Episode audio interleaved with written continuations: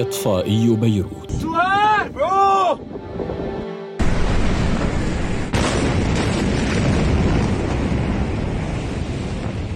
وصلت بقوة رهيبة هالبلاست هيدا اللي بيطير، بتحس حالك مثل الريشة.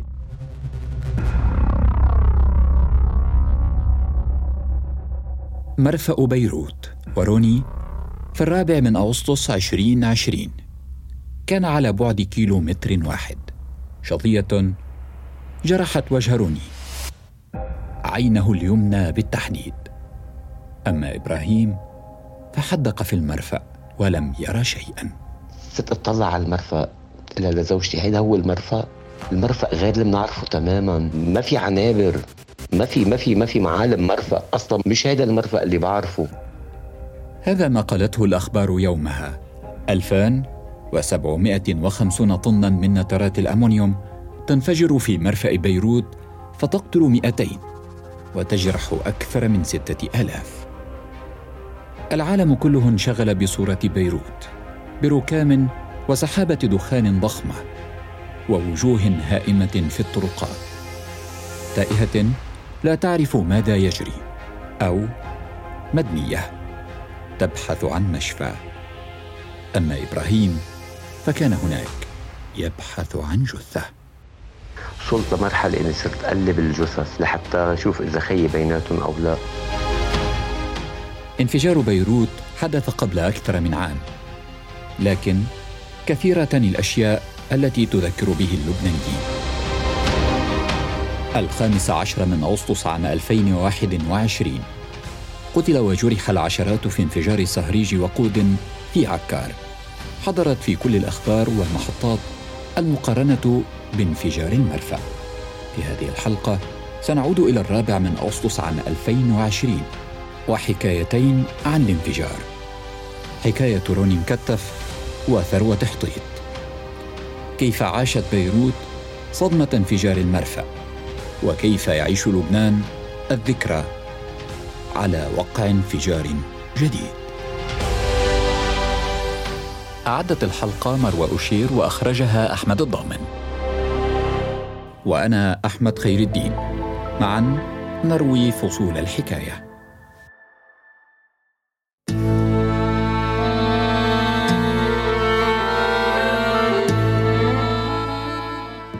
ب4 آب كنت بعد شو راجع من الشمال.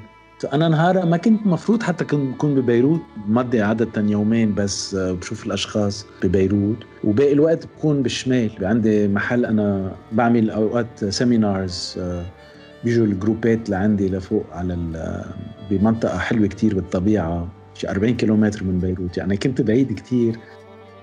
روني مكتف، معالج نفسي، عاش لمدة 30 عاماً بين فرنسا والولايات المتحدة، وفي عام 2009 قرر العودة إلى بلده الأم لبنان. فتح مكتباً للعلاج النفسي في بيروت.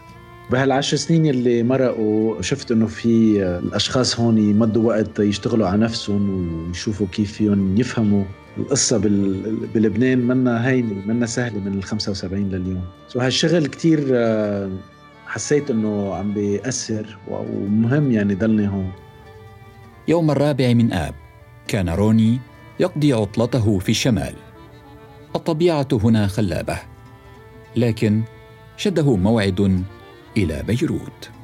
ما كنت ناوي أنزل هالجمعة، وسيقى طلع لي موعد المفروض يكون الساعة 6:30 عشية. بقى نزلت على بيروت. مش بس هيك، سيقى إنه الموعد اللي عندي كان قريب كتير على محل الانفجار. هيدا حظي يعني، شو بدنا هيك صار. والتقيت برفيقتي ببيتها. صار الانفجار يمكن 5 دقايق من بعد ما وصلت. واحد هيك بده يطلع، بده يشوف شو عم بيصير. كنت أنا على البلكون برا.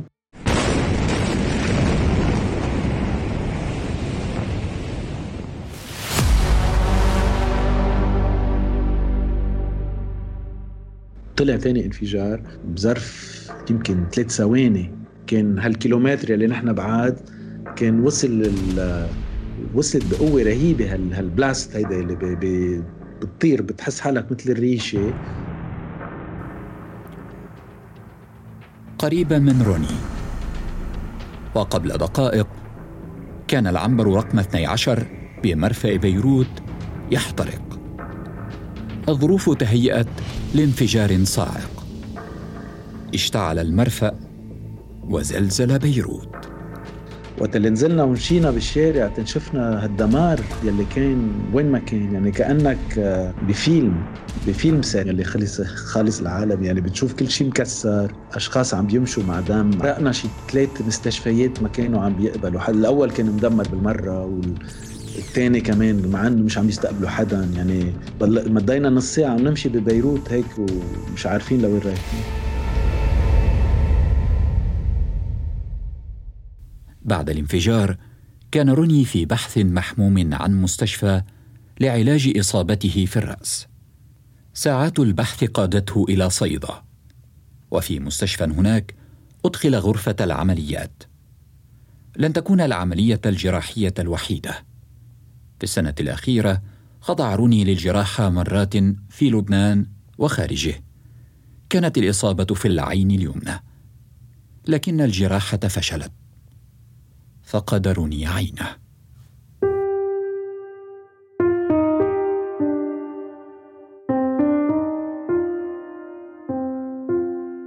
آخرون فقدوا أحباباً وعائلات في يوم الانفجار.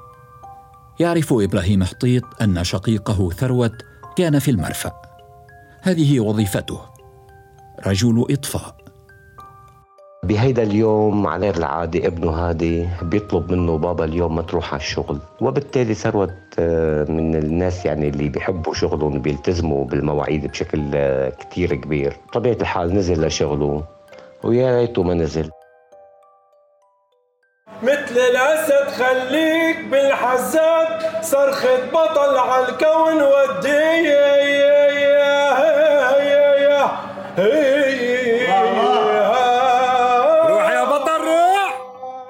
كان هذا صوت ثروت، رجل الإطفاء ومدرب الكيك بوكسينج. جمع الأهل والأصدقاء ليعلن خبراً سعيداً، جنس مولوده المنتظر. 14 عاماً انتظر ثروت بعد بكره هادي، لكن الفرحة لم تكتمل. انتهت الإجازة وعاد للعمل. ارتدى بدلة الإطفاء بسرعة، حمل خرطوم المياه وتوجه للعنبر رقم 12 لإطفاء النيران، ثم اتصل بزوجته ليبلغها عن الحريق الضخم. ينقطع التواصل بعد دقيقتين ويحدث الانفجار. إطفائي بيروت. بودكاست فصول. الأسبوع المقبل في بودكاست فصول، في مرتفعات جبال الأطلس صادفهم أطفال في قرية معزولة عن العالم بدون مدرسة. كتمشي 2 ساعة في الماء باش توصل داك الفيلاج، ما كاينش، هما منقطعين على العالم. مرشد جبلي قاده الفوز بجائزة عالمية إلى تشييد مدارس للرحال. ما سألوني قالوا شنو غادي ندير بهذا، قلت لهم غادي نبني بها مدرسة، أنه في نظر يعني التعليم هو الأساس. في المغرب الآلاف ينقطعون عن الدراسة سنوياً، فما السبب وراء ذلك؟ وخاصة تقنعهم وذاك الشيء، ومع ذلك أنا ما تقول لك أنا أش غير قرأ أش غير دير قاع بعض القراية، مع ذلك هو الهاجس ديالي، الصعوبات ديالي اللي كانت تتألم لي أنا. نور على الجبل، حكاية عبد الرحيم ومدارس الرحال. نروي معاً فصول الحكاية. إطفائي بيروت.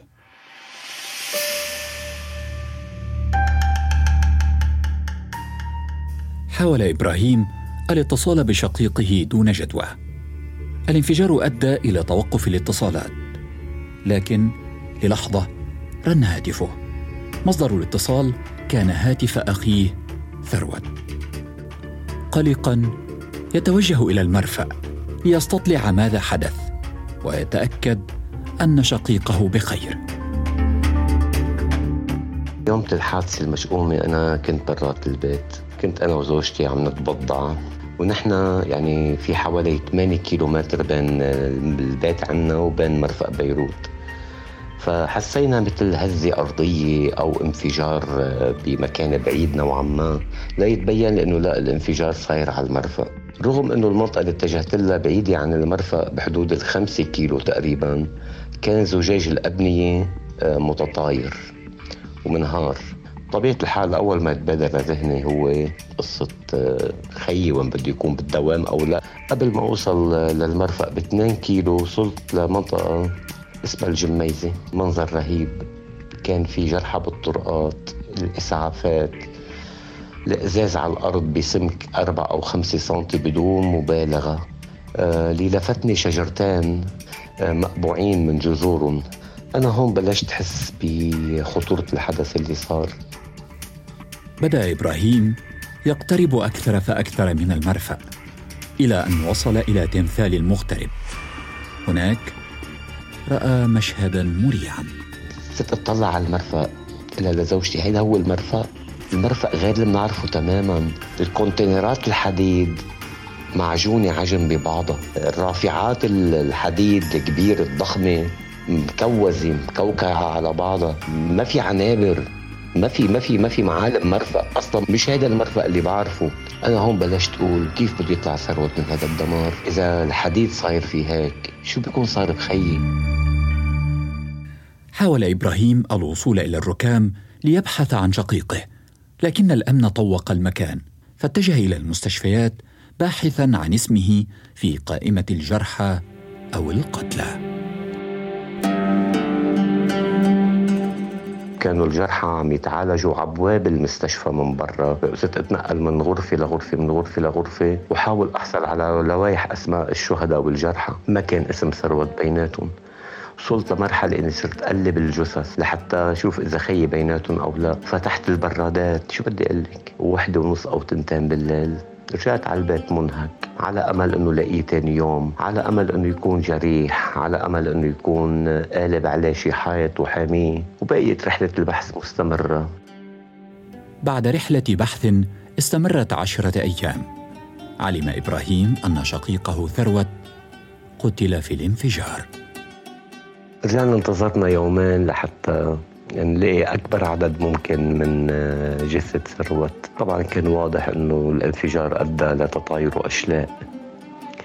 اللي انجمع منه هو قطعة صغيرة من قدمه وقطعة من إيده، لحد ما آخر شيء لقينا الصدر، فهو اللي اندفنوا، واندفنوا بصندوق حجمه 50 أو 60 سنتي تقريباً. ثروت البطل، كان لقبه على المرفأ البطل، ثروت الكوتش، ثروت الجثة الرياضية، للأسف دفن بصندوق 50-60 سنتي.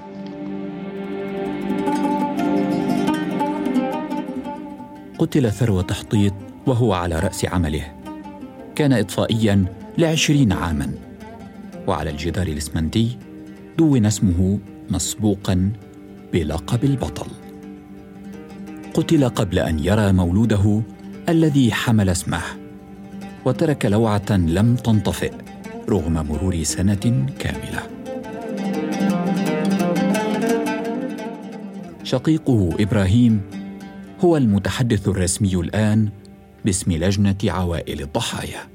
زلنا عملنا أول تظاهرة على مرفأ بيروت على البوابة رقم 3، حيث أعلنا عن أنفسنا وعن مطالبنا. نحن بدنا الحقيقة وبدنا العدالة وما بدنا حدا يسيس قضيتنا. وهكذا صرنا من تحرك لتحرك، من مظاهرة لمظاهرة، صرنا نكتشف نحن احتياجات العيال. طبعا أنا يمكن فتك أني خبرك، نحن 107 عيال موجودين هلأ ضمن اللجنة، عبارة عن خليط من الشعب اللبناني بكل طبقاته، بكل مناطقه، بكل أديانه ومذاهبه.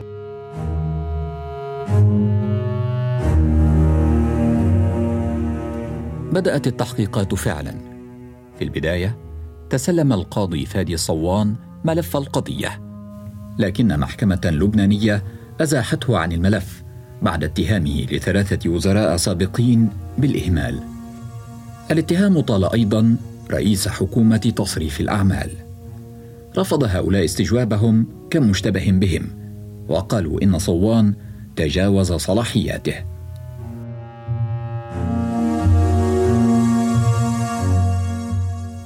لاحقاً وصفت منظمة هيومن رايتس ووتش إطاحة صوان بالإهانة لعائلات الضحايا. واصل أهالي الضحايا الضغط على المجلس الأعلى للقضاء لتعيين قاضٍ جديد، فتسلم المهمة القاضي طارق بيطار. على غرار سلفه، طلب بيطار استجواب سياسيين وقادة أمن وقضاة، لكنهم تمسكوا بالحصانة والأذونات الإدارية للحيلولة دون امتثالهم للتحقيق. نحن لحد الآن ما تحاسب حدا على الإطلاق من الصف الأول والثاني، لحد هلأ ما في حدا موجود بالسجن، لأنه باعتقادهم أنه مجرد واحد راح على التحقيق أو أدين حيدينوا الكل، حتنكشف ملفات فساد طال الجميع. نحن بلبنان معنا دولة، عنا نظام فاسد مركب بعضه البعض، بتشوفوه بالظاهر هو مختلف، بس هو بيختلف عادة على المحاصصة والحصص اللي بده ياخدها كل جهة سياسية منهم. إبراهيم يقول رغم مرور سنة لم تتحقق العدالة، الطبقة السياسية كلها متهمة. وفيما ينتظر أهالي الضحايا عدالة تنصفهم، يفجع لبنان يوم 15 أغسطس عام 2021 بانفجار خزان وقود في عكار في الشمال.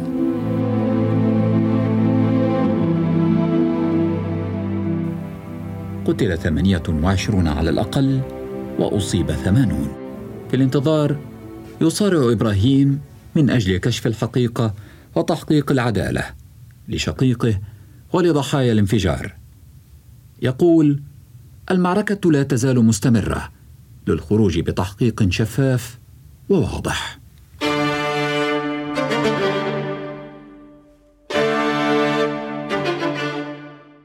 نحن لكل اللي طالبينه هو الحقيقة والعدالة لهؤلاء الناس المظلومين والجرحى واللي نقبوا بالنهاية دمرت بيوتهم. وأنا بعاهده لثروت وبعاهد كل شهدائنا وضحايانا، ابقى بالحراك اللي أنا عم بعمله، أنا واللجنة وكل الشباب والشابات الموجودين معي، نستمر وما نوقف وما نخاف وما نتردد لنوصل لحقوقهم، لأنه ما حنفتح مجال لحدا يسيس قضيتنا. هل الحقيقة والعدالة صارت شغلة مستحيلة ومش متاحة؟ عن جد تساؤل كتير كبير. نتمنى أن العالم كله يساعدنا بتحقيق هذا المطلب. أما روني فرغم أنه فقد عينه، فقد اختار البقاء في لبنان ومواصلة عمله كمعالج نفسي لمن يعانون الاكتئاب والهلع واضطراب ما بعد الصدمة.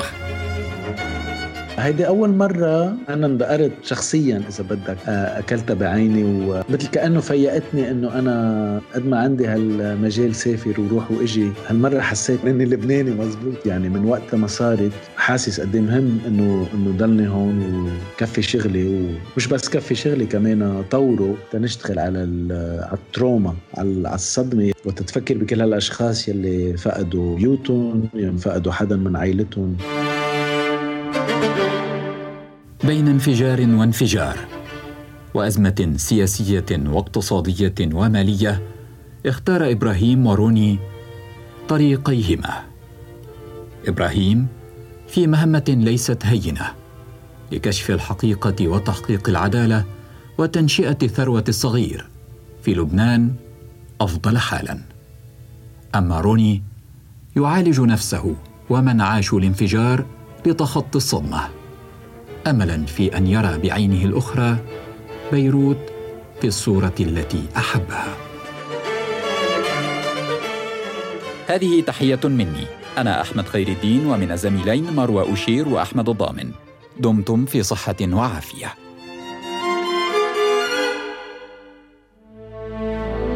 بودكاست فصول، نروي معاً فصول الحكاية. اشترك في الحرة بودكاست على أبل بودكاست وجوجل بودكاست، وتابعنا على سبوتيفاي، يوتيوب وساوند كلاود.